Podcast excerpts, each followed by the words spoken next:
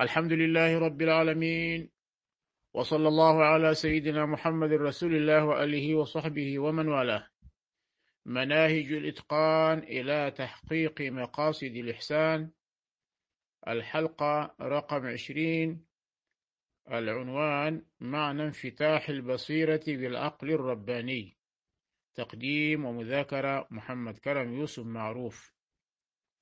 قال الشيخ حفظه الله ورعاه هذا الفصل نتحدث فيه عن تعريف بعض المصطلحات الضرورية. فقد قال الشيخ في الجواهر إن الروح إذا انجلت وانفتحت عين بصيرتها بعد التمكن في مقام الفناء في الحضرة المحمدية ويعبر عن انفتاح عين البصيرة بالعقل الرباني أمده الله بنور قدسي يتلقى به العلوم والمعارف مباشرة من عين الجود الإلهي. قال الشيخ في الجواهر يعني به شيخنا الشيخ أبي العباس أحمد بن محمد التجاني رضي الله عنه. والعقل هنا هو العقل الرباني المستتر في حضرة الغيب الذي كان صفة للروح أولا قبل التركيب في الجسم. هذا هو أقدم إماما. هو العقل الرباني. هو كان صفة للروح أولا كان إمامها قبل التركيب في الجسم. فإنه كان للروح بمنزلة البصر للعين. كما أن البصر تنكشف به حقائق الأشياء الظاهرة في العين كذلك العقل الرباني الذي كان وصفا للروح قبل التركيب في الجسم تنكشف به حقائق الأشياء الباطنة. هذا هو الإنسان البصر ينكشف به حقائق الأشياء تنكشف به حقائق الأشياء الظاهرة في العين. والعقل الرباني كأنها هي البصيرة الذي كان وصفا للروح قبل التركيب في الجسم تنكشف به أي بهذا العقل الرباني حقائق الأشياء الباطنة. وهذا هو مقام تلقي العلوم والمعارف والأسرار والأنوار والفتوحات والمواهب والفيوضات والعطايا والمنح والحقائق والدقائق والأحوال. ولما سئل شيخنا التجاني رضي الله عنه عن الفرق بين هذه الأشياء أجاب قائلا اعلم أن بيان هذه الأمور هو الفتح وحقيقة الفتح هو ما بزغ عن الغيب عند زوال الحجاب بعد احتجابه فهو شامل جميع الحقائق المذكورة من العلوم وغيرها. كل ما كان محجوبا عنه وانفتح له فيه فهو فتح.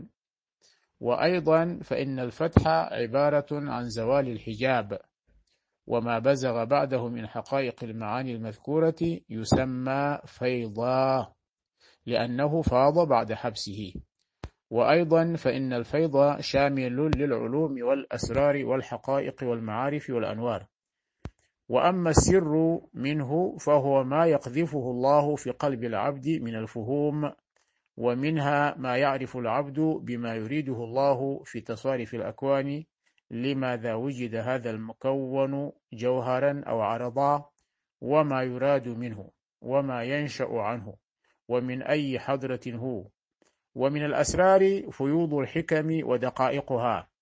ومن الأسرار ما يريح العبد عن كليته ويخرجه عن دائرة حسه ويغرقه في بحر حضرة الألوهية. بحيث ألا شعور له فيما عداها من نفسه وغيرها. فيسمع هناك ويشهد ما لا طاقة للعقول بفهم مباديه فضلا عن درك غاياته. وبذلك السر الذي أغرقه يدرك مباديه وغايته شهودا وسمعا وإدراكا وذوقا. وهذا من أعز الأسرار الذي التي تفاض على العبد.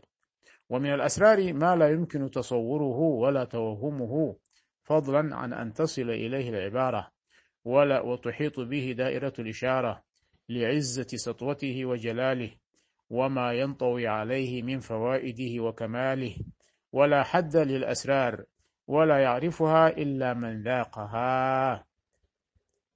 هذا هو الجواب فقط.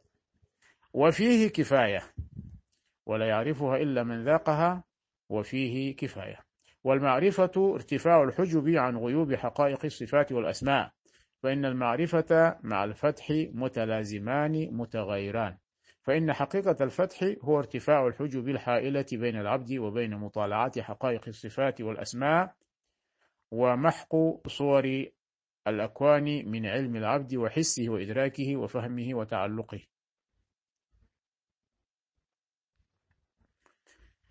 حتى لا يبقى للغير والغيرية وجود إلا وجود الحق بالحق للحق في الحق عن الحق.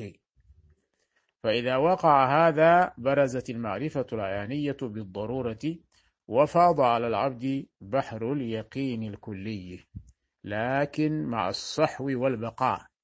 وأما ما كان قبل هذا من مشاهدة غيوب الأكوان وظهورها للعبد فإنه يسمى كشفا ولا يسمى فتحا ولا معرفة.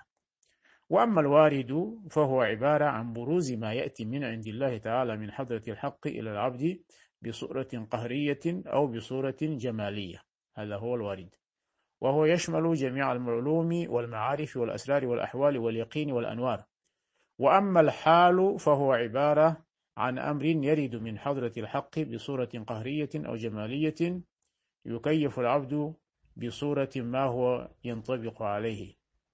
ومثاله في الرجل الذي ضرب مئة صوت ماسة لجلده فما تحرك ولا أن ولا تغير له وجه.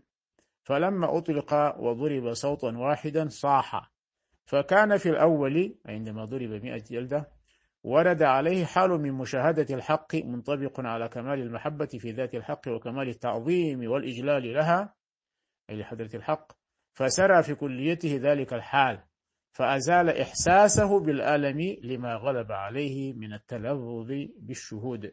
فلما أحس بثقل الضرب وألمه فما أحس بثقل الضرب وألمه. فلما طوي عنه بساط الحال وحجب عن الشهود ضرب صوتا واحدا فصاح من فقد ذلك الحال. وأما الأنوار فحقيقتها معلومة وهو الضياء. وأما الرقائق والدقائق واللطائف فهي عبارة عما يغمض من حقائق العلوم والمعارف والأسرار. وأما الحضارات والمنازل والمشاهدات والمواقف فقد تقدمت الإشارة إليها في مواضع من الكتاب وبالله التوفيق. نسأل الله تبارك وتعالى أن يفتح بصائرنا ويرينا الحقائق على ما هي عليه. صلى الله على سيدنا محمد وآله وصحبه ومن والاه. نواصل إن شاء الله تعالى.